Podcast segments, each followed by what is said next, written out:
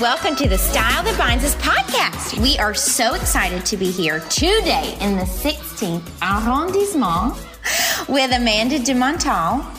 Hello. Hello. She grew up in Gascogne, A bit of my life, indeed. Paris, too. where her family makes Armagnac. She previously worked at L'Oreal and has started three companies a bikini brand, a consulting firm, and most recently, Amanda de Montal. It is a home, fragrance, candle, all of the things line. Every single detail in this entire line has been thought out, and we are so excited to learn all about her story and brand today. Thank you for being with us. Thank you. Can't wait. Tell us what was it like growing up in Paris? So, actually, I'm going to say Paris, but Paris was the end of the story. I'm a real Euro, I would say Euro trash. I was born in France, brought up in England with a German Italian mother, uh, then lived in Brazil, New York, and then finished my studies in Paris. But Paris is my home. This is where I've been living for the last 10 years. And uh, I've got that little kind of French accent and French style that's very Parisian. Wow. Oh my goodness. So, did you, how many languages do you speak? Five. Five, fluently. Fluently. Oh my God. Yep. It helps to get around. For uh, at each company I created, typically when I created the bikini business in Brazil, working with Brazilians, they respect a lot if you speak the language, and it helps business. Let's face it. Yes. Uh, understanding every, uh, I mean, the, the nooks and crannies behind the Yes. business. So it was really part of my objectives to learn the language, and on top of it, have a Brazilian child as our firstborn was born in Rio. So I thought for him it was very fun to learn the language. Oh, yeah, of course.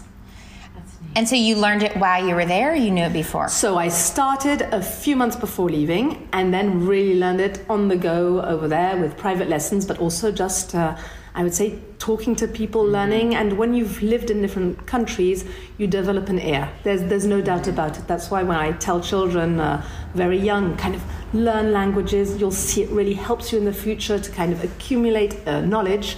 It's a real must.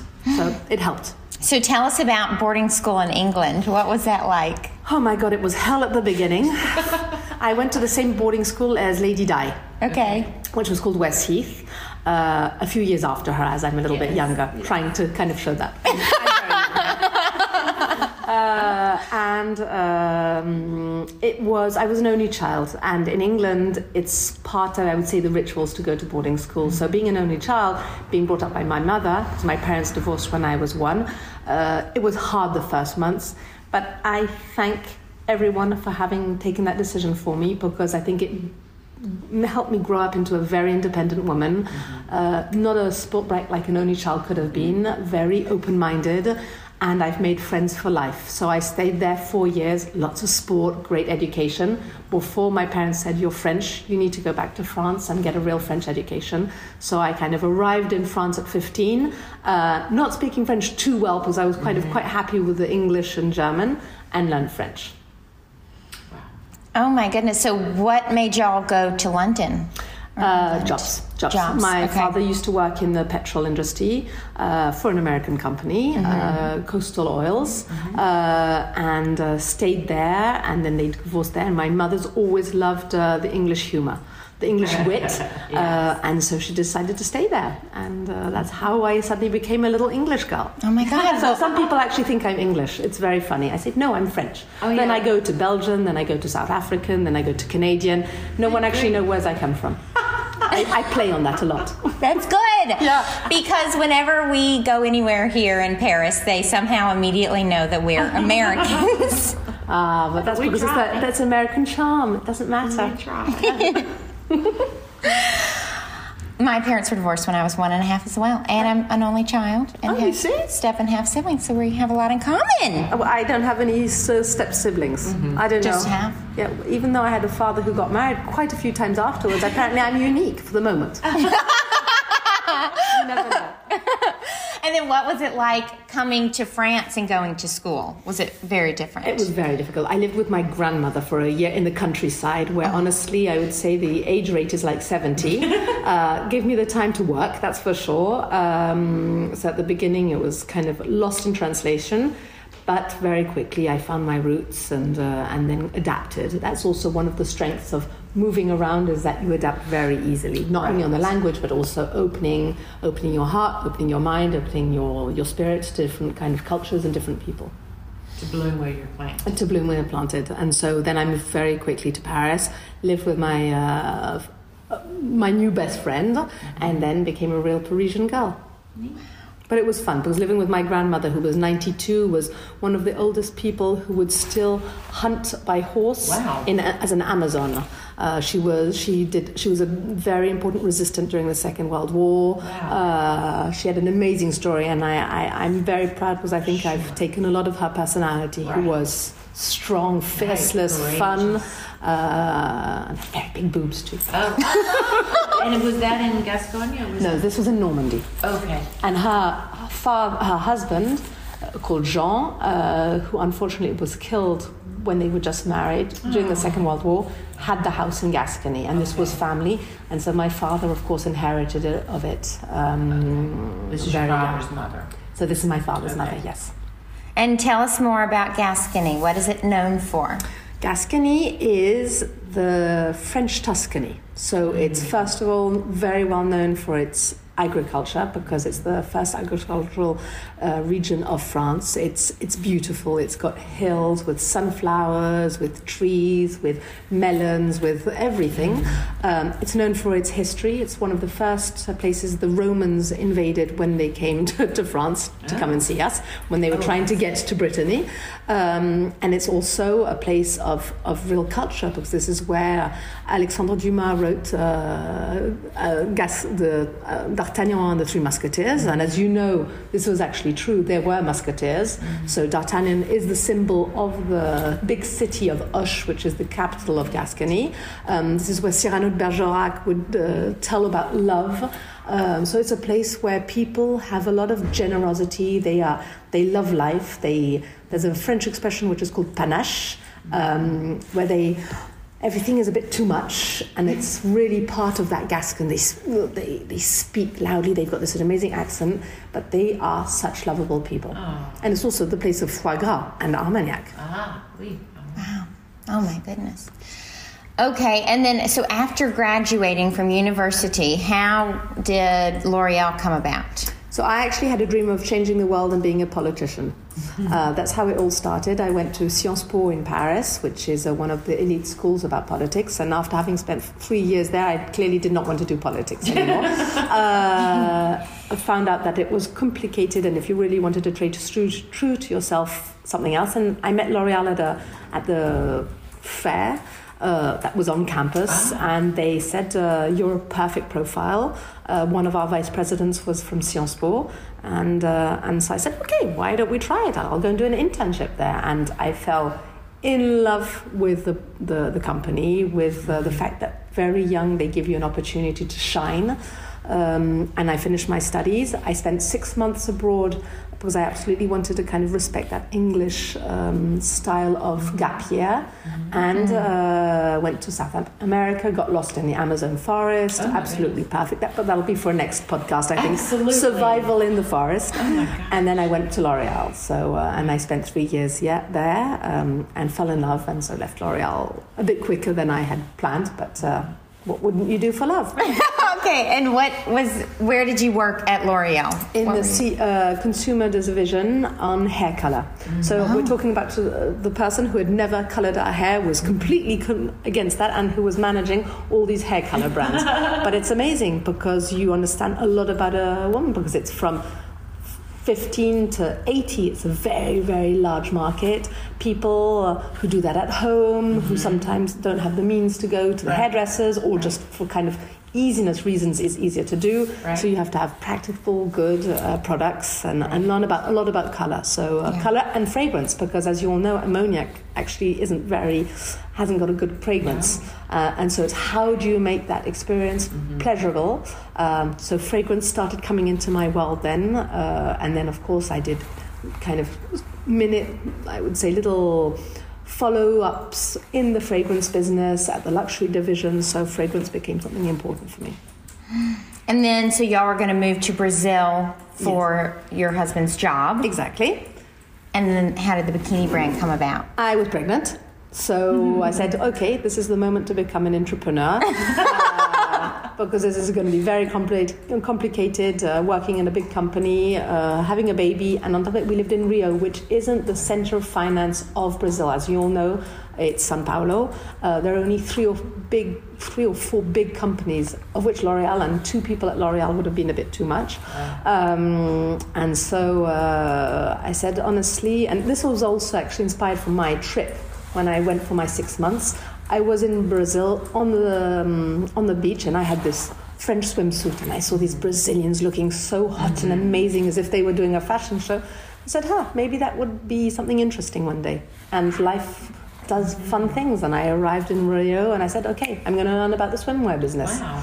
And what their difference is is that when they go to the beaches, how they socialize. They don't invite you up to home. You don't. You go to nightclubs, but so when you go to the beach, you need to seduce. So you've got the bikini that goes with the jewelry, that goes with the dress, and so it inspired me to create a whole line of lifestyle. So it was one of the first lifestyle brands, but before Instagram, before even e-com and everything. I worked with favelas, um, la- amazing ladies in favelas who taught me about cutting and patrons and all, all those all these kind of patterns and things.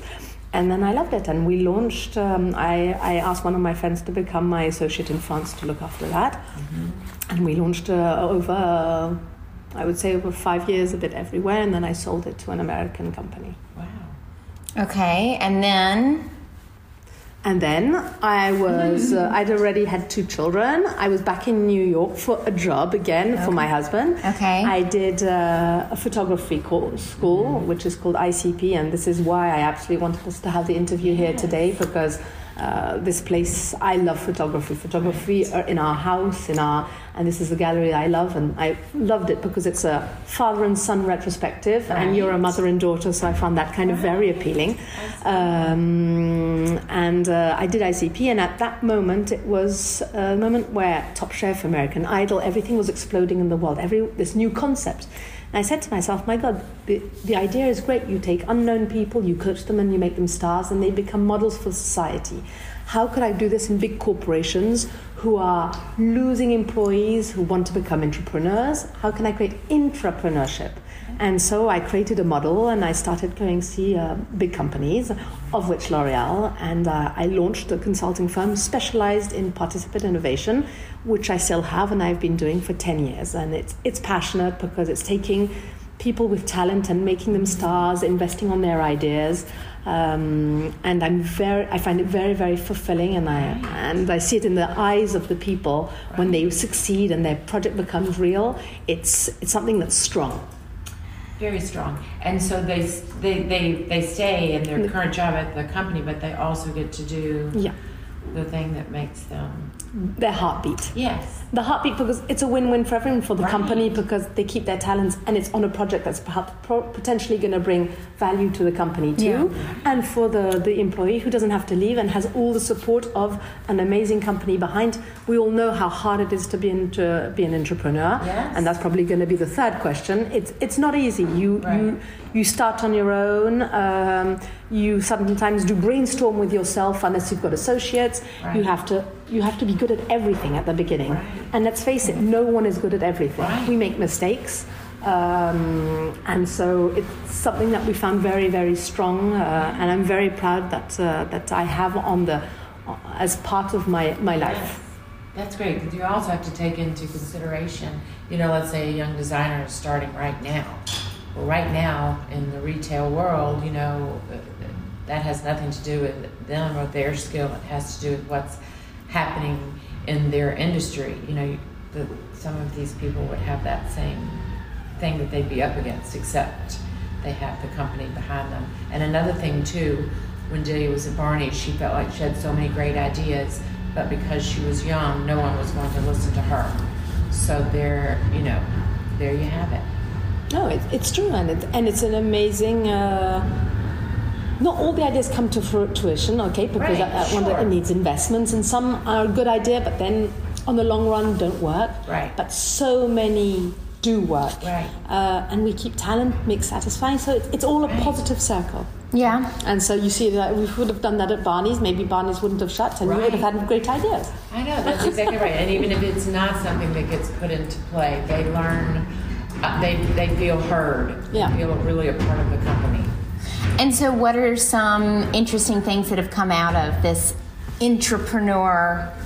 Uh, Makeup Genius. Okay. I don't know. Makeup Genius is something that L'Oreal Paris launched, which was the first AI virtual try-on. Um, great formulas. Uh, uh, something for people with um, uh, disabilities. I can't, I'm not allowed to give exact Yes. Of things, course, but yeah. anyway, loads of ideas have come out, Yeah, uh, great. and so we're, we're very proud. Yeah. Okay. And then, what about when did the idea for your candle brand come about? So I think that's always been in my head in a way. I mean, as I was brought up in summer, I would spend the summers with my father in Gascony, and as an only child, he would kind of take me more to the cellars and to the I was to the cellars to make me smell Armagnac then play dolly with me or take me on a bicycle.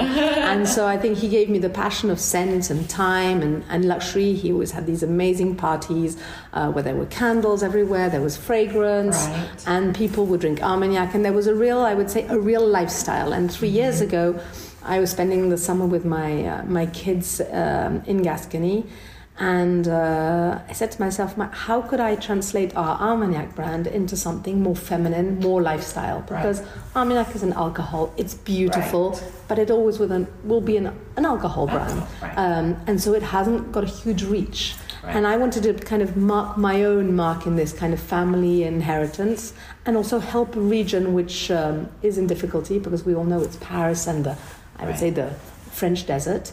Um, Sure. And so I launched the whole idea of saying I'm going to take these memories, these essences, this whole world of Armagnac and in- interpret it in a feminine way. And I've always loved candles. I've always had burning candles all the time at home, but always a bit frustrated because either they're beautiful and they don't smell, or otherwise they smell very good or they're actually very ugly. And let's face it, and a candle stays on a table for months. I wanted to create something multisensorial touch, smell, see, feel, and hear. And so I set out to, to create what for me was the perfect luxurious candle. And, uh, and I hope you, you've seen it. So you touch it, it's, it's inspired by galuchat leather. So when you touch it, it has these little bubbles mm-hmm. Love which that. light up when when the flame is on, it has a feeling it's reflecting. Some of the candles have wooden wick. Each one that has a story about wood has a wooden wick, so it crackles. So you have the mm-hmm. feeling you are in that spirit. Uh-huh. Um, the ones that are made with Armagnac. So when I say Armagnac, so our three stars, we take some of our homemade Armagnac and we pour it into the mac- wax when we're doing the candle. Um, the whole inside is mirrored, so the the flame reflects into that mirror. So it's really as if the candle becomes more beautiful as it goes down, whereas in normal life a candle becomes uglier when Oh, it yeah. goes down. Um, and of course, the the scents I did them with an amazing nose called Jean-Michel Duriez. Um, who used to work for Jean Patou, Rochas, and who's really in the fine perfumery. So I brought this quality and luxury to the home fragrance world. Um, and the waxes come from our house in Gascony. They're mixes of sunflower, soja, uh, soy, but I said soja is in French. Uh, soy. Uh, some some of them have a tiny bit of mineral, so that it really burns perfectly with with the, with um, the perfume. Uh, and of course, when I say feel, it's all of them have a story about either an ingredient or a place. So when it burns, you're meant to escape, and it's meant to kind of revive memories in you. Uh, so it's, it's not just an object, it's not just a scent, it's an experience. That's what I was just thinking. It's not just an object. Besides the fact that it's beautiful to look at, it's a whole experience that it's hard to put into words. Yes, and then so tell us about the different scents of Armagnac, how your dad would teach you about all of them, and also what was that dust?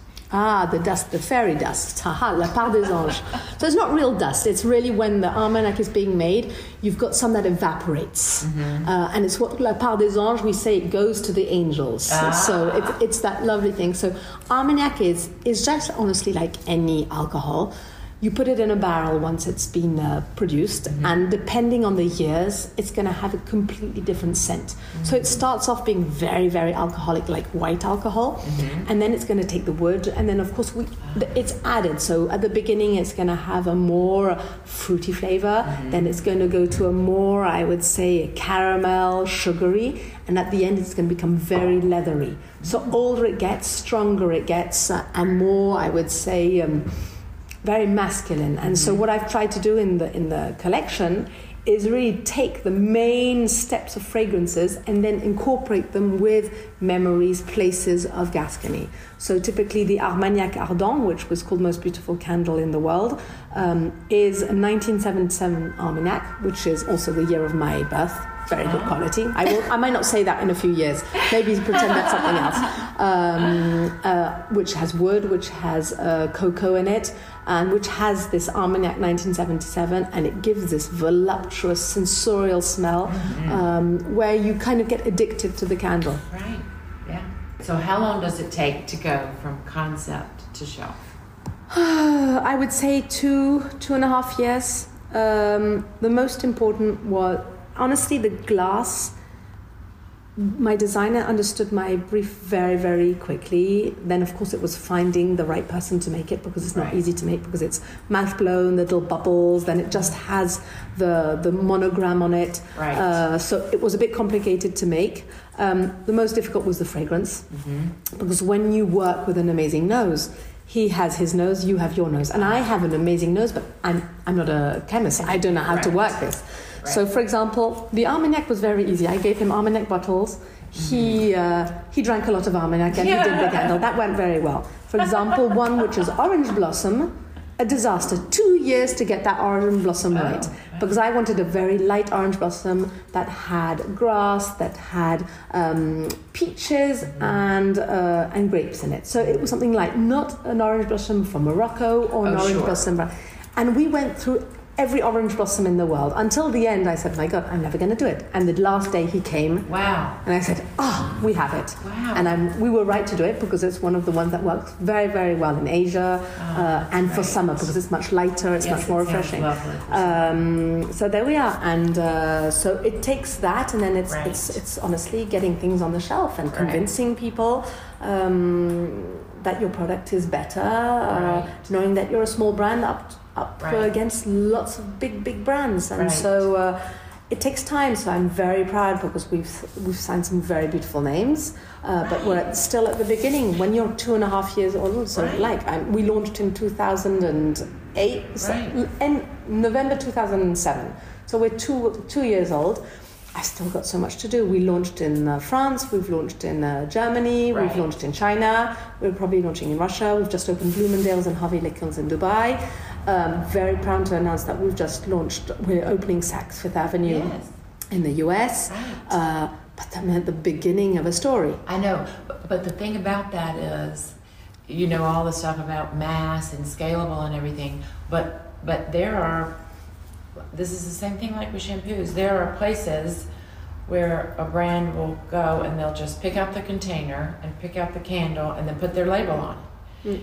You know, and they're in every store. So you just have to give it time because something that has all of this story, this this, and it's really authentic and it's really so far beyond most of those. You know, I'll go to a store and I'll be like, oh, there's the so and so candle. It's not the so and so candle. It's just the exact container that the candle is in with another label. Hmm. So yours is completely unique and very specific and very special. So Thank you. it is a real gem.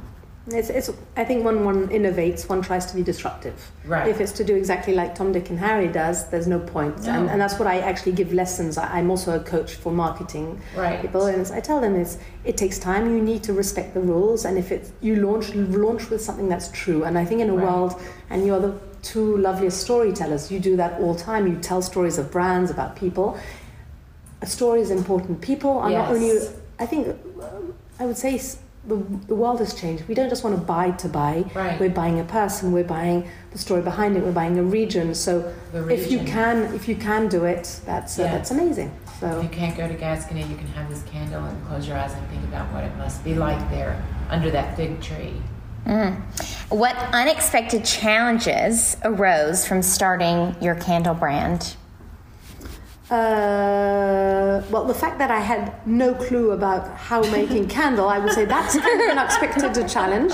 Because I've been to everything, gone from politics, doing marketing, and then you have to actually go and pour a candle and do it. And so uh, it's understanding the balance of alcohol in the fragrance with the wax so that it burns perfectly. I'm obsessed. I've had candles where half my candle is empty, Yep. uh, is, is, is kind of has been burnt, and then I can't burn it anymore. And it drives me nuts. Me so too. my priority was that a candle would go straight to the end. Right. Um, and as they're square, also, it's more complicated. So I spent months, you know, measuring, burning, Wow. and I think that was the biggest challenge. And we're very, very happy. I actually have people say to me, uh, "This has never happened to us. Our Wow. candle is empty." But so I also have to give them a warning. They burn so well. Right. There is no that they also forget sometimes, and so they leave the whole thing burning with just the wax, and they, they say, "Oh, I don't know why it's broken," Oh. but they've left it four hours with no wax in it. Oh, and wow. Yes. Even the best candle Sure. and the best glass, if there's too much concentrated heat, is gonna is gonna break. Sure. So just shows the quality of both the wax, but then they just have to kind of be a bit. Uh, Yeah, I can't. I can't even imagine a candle that actually burns all the way down. And, and they are inside they are waxed so the, Oh, the yeah. wax also helps it goes down easier uh, Right. so no but that was i It's would say my biggest well challenge Well thought out. And one of the things from our conversation the other day that we just loved was telling us about the importance of a home having a scent.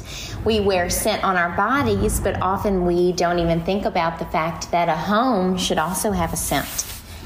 Uh, i'm actually very astonished now when i go to a place and there's no scent that might be my i would say professional uh, problem uh, but it's true um, just like you put a beautiful photo in something, a scent is a signature. It's the way you welcome, it's the way you sign. And I'm not saying it has to be the same scent all year round, because on the contrary, in winter, autumn, you want something much more cozy. In the spring, you want something much fresher. But it's important, um, on depending on your decor, depending on your on the way you live, to sign your house with a scent. Mm-hmm. And that's why our, our, our I developed the brand to have all the answers to that. So, of course, the candles, but for people who don't want to light candles all day, we created the diffusers. For mm-hmm. someone like the, like me, I'm always late to do a dinner. So guests are arriving, and I haven't put the mm. candle on quite quite. Right. I have the the nuage, so the spray, which gives a concentrated smell, which allows the candle to start burning afterward, um, and to take back the, the scent. So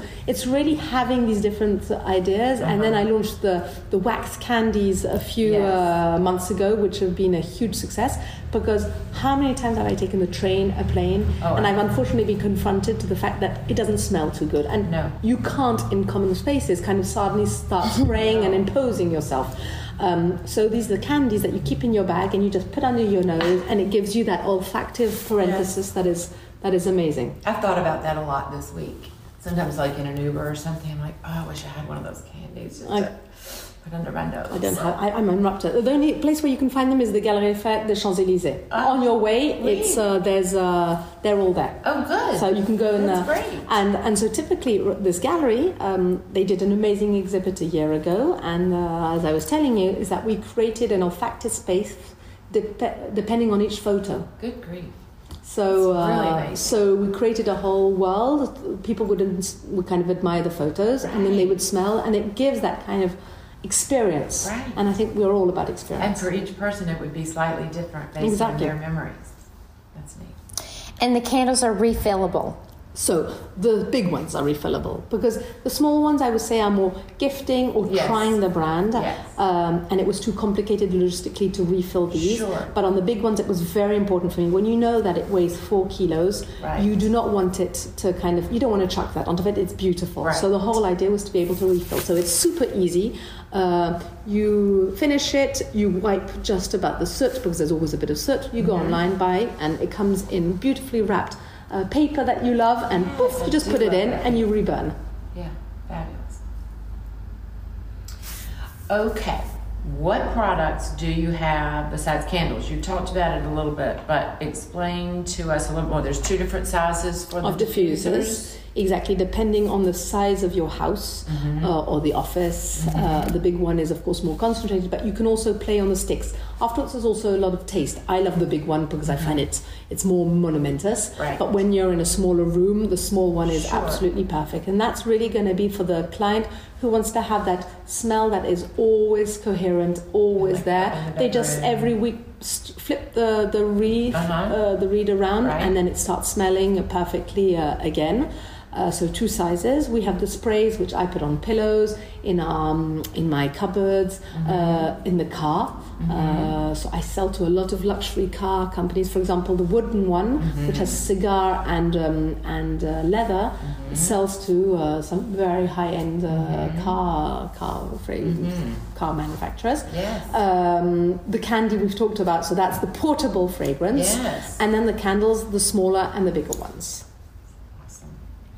All right. How do you balance work and and home life, family, kids, husband, What? consulting? But balance? Uh, I would be the biggest lie if I say that this works absolutely perfectly all the time.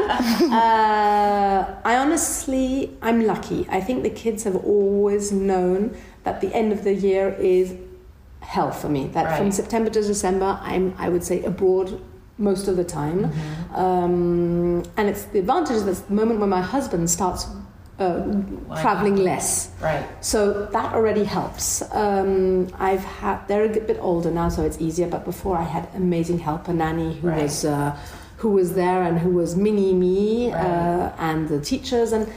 I had to responsibilize them because I told them during the rest of the year my office is actually at home. Right. So it means that when they come back, I take a bit of time off Of to speak them. I might go back. I'll go back and work afterwards and after dinner, but I'm there. Right. And so I've always tried to take them on school trips. I've always I'm very present when I'm there, and then they know there are a few months during the year where it's more complicated. It's not. I'm not going to tell you it's easy. Um, I work on weekends, but. It's the advantage of being an entrepreneur Right. when you are a mother, and I've Right. got three boys from, from ten to sixteen, so they still need me a lot. And uh, Right. uh, I think the biggest lesson I've learned with all this is that you can't be perfect all the time. Right. Uh, I think women have the tendency to be a perfect mum, a perfect uh, Right. friend, a perfect wife, a perfect mistress, a perfect cook, a perfect Right. everything. I've already abandoned on the perfect cook. Right. Uh, there are moments where, in the terms of mistress, I'm kind of so tired. My husband looks at me and says, "Okay, goodbye." I try and be the perfect wife, and I try and be a perfect friend. But there are sometimes I tell my friends, "Well, I'm sorry for a few months. I'm going to be less there. Uh, please excuse me, and I'll be back." And Right. so it's all about calibrating and not pushing yourself in in a danger zone. Right. I feel like French women might be a little bit better, uh, easier on themselves. Or you've got, you have the understanding that you have to be, you know, that you're not, it's okay not to be perfect. I think you're right. I You mean, having lived in America and, and New York with the intensity, uh, um, I find that in the New Yorkers and the ladies make a lot of sacrifices. Right. And if we're talking about that balance, I mean, I've seen women who I admire so much. They just work. They don't have any family life. They Mm-hmm. Don't have any personal life. Uh, I find that life is a balance of everything. And if you do one too much, at one point you're going to need something else, and then you're not, not going to know how to balance. So Right. I'm like on little eggs all the time. I'm, I'm walking, I crush a few, then I go back to another one. Um, and as I say, we do our best and we do as we can. Right. And our personality, I'm, I'm very lucky. Uh, I was given great health and great energy, Right. and that helps a lot. Right. So I don't need to sleep that much. Uh, well, I do. As, at the end of the week, I start becoming a bit Right. naughty and kind of Naughty. uh, I need to sleep. Uh, but um, I feel like the same thing goes for, you know, everybody's trying to figure out um, that je ne sais quoi that French women have. And I think, like Clemence was talking about it in her book, about how, you know, the basic things you take care of yourself, but it doesn't have to be so overdone. And so um, you don't have to try so much. I love to look at like French women's hair. You know, it's very much, but it's it's natural, it's beautiful, it's you know, Yeah, it's that's not natural, like that's one for sure. look. No, I, I, that's that's basically. I was all. I always felt as if I was like a pumpkin when I was in New York because the, the day I, I didn't have the time to get my nails done. Look, today I don't have my nails. I'm doing the more natural look. Right. My hair. I'm lucky. I've got a big bunch of hair, but I didn't go to the hairdressers. It's the kind of more casual. I think there is, especially in big cities. In the US, there's a huge pressure on being perfect, having the perfect Right. way. I mean, I go to dinners, I'm in a shirt and a pair of jeans. Right. That would never happen in the US. Right. So if there is that French uh, Parisian uh, lifestyle, which Right. is which I think is easier going. Well, it is easier going, eh, but it's the attitude behind that that makes it not look messy. No. It looks very chic. Everybody wants it, but they don't know they could have it if they just took a deep breath and, and I feel like there's there's more self confidence to it too, you know. Hmm. Somehow. So I think that's You might be right. I, I, I think you're t- you two are experts in that. So it's seeing that if I can come in my humble little kind of messy way, But you're uh, there we are. It's, Yeah. it's the it's the luxury. Uh, what's it called? The accessible luxury. Right, it is, and it's more relaxed. You know, More a lot of my clients say, "How do I tie this scarf?" You know, I'm like, "However you want to." At ten in the morning, you might tie it in a different way than in the afternoon. It doesn't have to be exactly the right way. So I, I'm gonna just think that's fabulous. Um, Any tips for aspiring entrepreneurs? Ah, yes, so I'm getting used to this. I've, I've done a lot of um, coaching in the last uh, two months on young entrepreneurs. Um, I call it my kind of famous uh, C's. First of all, courage. You need to have a lot of courage. You have to have a lot of confidence in yourself, not too much, not to listen to other people, but you have to. Uh, you can't be like a palm tree waving one side, another side. Otherwise, your concept will die. You need to really have something. Um, it's also uh, contacts. Um, one thing one learns when one launches a brand is that your friends are there at the beginning, but you can't rely on them to do uh, your sales and to do everything. You need to develop and and don't hesitate. And I think that's the strength of a woman is to ask people help. So, uh, hey, you're doing this. Do you mind helping me? You're an expert. Like for example. Um, I'm I'm not as good in logistics as I'm in marketing and comms and everything like that. Going out to someone who's very good and say, "Okay, can you help me on this?" And not being afraid. You know how men, even when they're lost, they're never going to Oh, ask yes. someone their way. yes, A woman, on the contrary, she has no problem asking her way. And this is something I really believe on a woman entrepreneur. Go for it. Ask your way. Help. People are happy. And I think right now we're in, this, in a time and a place where there is a real solidarity between women. We know we need to get Yes. there. Uh, uh, we need to help each other uh, if we want to succeed. Um, and succeed on the right basis. I mean, I'm not going to get into any trivial or political. I think if you're a woman, you've got the right tools and you're put in the right position, you can succeed on your own. You don't need the quotas, you don't need everything like that. I, I've, I've always done everything by my own. right. Um, and so it's helping each other also that allows Right. them to do this. Yeah. That's great advice, and I've I've heard that before from successful women that say, "I wish I had asked for help earlier." Mm. So that's that's super important. What are some of your favorite places in Paris? So, um, God, different. uh, What do you want? Food, culture, what? We can start with restaurants. So restaurant, uh, Balagan. Uh, Balagan is an amazing restaurant which is in the first arrondissement. Um, Israeli inspired. I mean, you must like garlic. Uh, the only thing is don't go French kissing afterwards. But, but it's delicious, super great atmosphere. Um, I love uh, a more sophisticated uh, dinner is Akrame. He's a wonderful French chef who has a star, Michelin star, who is also in the eighth.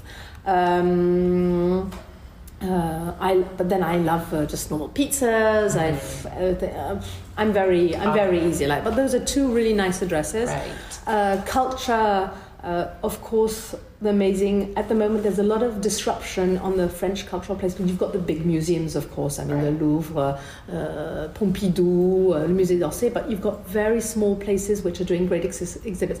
For example, at the moment, there's the Gaîté, uh, Gaîté Lyrique, which has got an amazing exhibit, uh, which you should actually go and see. Um, I love visiting galleries, so this is why I Yes, take now you to the gallery. Tell us a little bit about this gallery.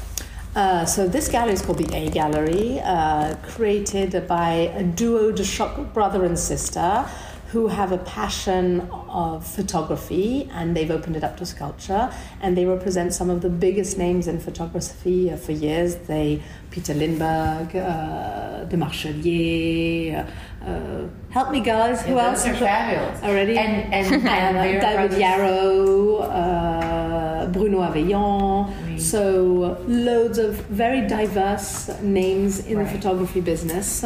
So they are a brother sister, and then this current exhi- exhibit is Patrick Demarchelier and his son Some Victor, exactly. Victor. Um, and then talking about Peter Lindbergh, did you say there you you have a photo? Uh, he he took a photo of you. Yes, he was a very close friend of us. Uh, I was very lucky to have met him uh, and discovered the person behind the talent. And actually, there was no difference between the person and the talent. He was just, uh, as one would say, a gummy bear. He was the loveliest person on this earth uh, and an amazing talent. And I, I, he'd heard that I had a dream one day to have my family photographed by him. And uh, and he kindly one day uh, ran out and said, I have a surprise for you. And he took us Wow. and did a photo of the family. and then I said, Oh, by the way, uh, and you want one on your own? And said, one of my own. Yeah. and so it's an amazing, and I, his loss, uh, his, his death loss just really uh, hit us badly. Oh, But I'm so sorry. But what an ex- what a, what a gift. yeah, a gift and, a, and a man.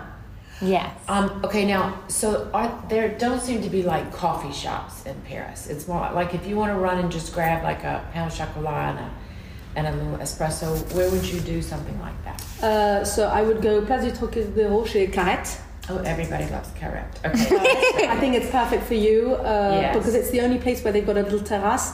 You can have amazing pain au chocolat uh, and. Uh, but this is it's because you're in this place. If you go Uh-huh. more in the fourth, there are more uh, uh-huh. op- more low key places. Mhm. Otherwise, people let's go more in the hotels. Mhm, Uh, mhm. You've heard of Cédric Grolet, the amazing uh, pâtissier uh, who does works of arts of his des- desserts and everything. He used to be the chef pâtissier of the Meurice. Uh-huh. Uh, and now he's created his whole thing. He's the Oh. most Instagrammed Pâtissier in the world. What is It's it ama- called? Cédric Grolet. I'll show you. Oh, wow. Cedric something. Oof, shit. Something, something. And what about boutiques? Uh, Is there shopping here that nowhere else in the world you can get? Not really. Or are we too global these days? So I think yes, uh, you need to go to Mad Lords. Uh, Mad Lords is a store that's just in front of Colette, the old Colette, Mm-hmm. uh, which has the most trendy jewelry. It has all the best. It, the place is also a concept, so you can also go Oh, there on my behalf. Um, a, a husband and a wife have it. They're very edgy, Mm-hmm. underground. They're gonna have Jacquie Aiche. They're gonna have loads, of, but they've got really tailor-made small brands. It's amazing. Oh, great. And I Okay. actually, of course, they sell the most beautiful candle Oh, brand in the world too, which is, of course, mine. Oh, there we are. So they've got very good, Good. taste.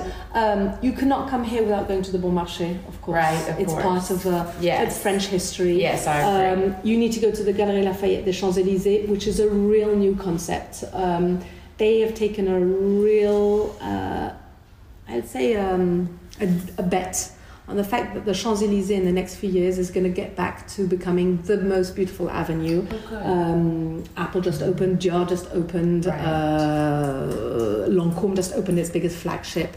Uh, and so it's a whole concept store with a whole way, and I really suggest Mhm. you go there, and it's Mhm. and it's great too.